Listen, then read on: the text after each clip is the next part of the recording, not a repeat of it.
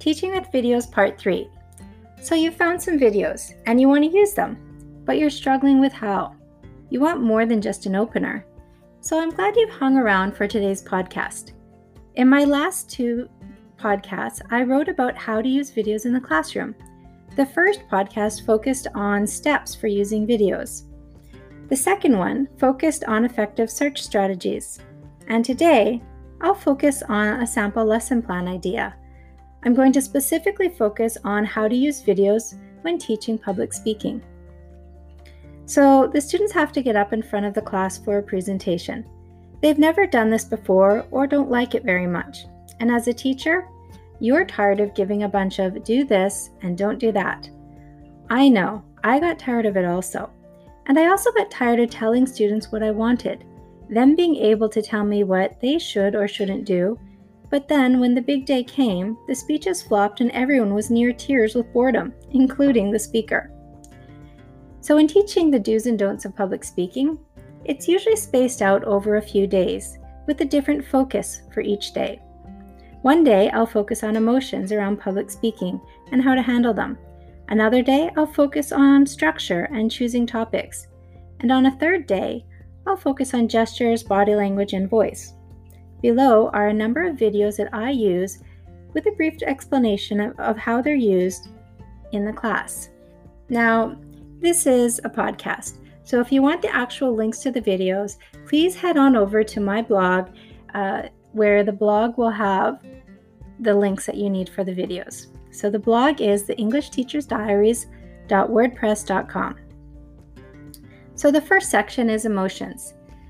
As I mentioned in yesterday's or in a previous uh, podcast, Bridget Jones' Diary, Worst Speech Ever. This is a great example of everything that can go wrong in a speech. It's highly relatable and it gets a laugh from our students, even if they've never seen any of the Bridget Jones movies. I usually follow up the video with a small group discussion and then a big class share. I ask the students with partners or a small group to talk about their personal public speaking experiences. What emotions do they associate with public speaking? Another video is a Charlie Brown video on public speaking. It's a short video and gives a few unhelpful tips for Charlie Brown, which is a great lead in into dealing with those emotions for public speaking. The second area I focus on in public speaking is structure. A, a TED talk that I really like using is Graham Hill Less Stuff, More Happiness. This gem of a video is great for looking at some structural issues. My favorite use of this video is the hook and the ending. It's great and it's super effective. The third area around public speaking is gestures, body language, and voice. J.A. Gamash, Being a Mr. G, is a great video. He has a lot of hand gestures, he uses his voice well, and there's a lot of body language in there.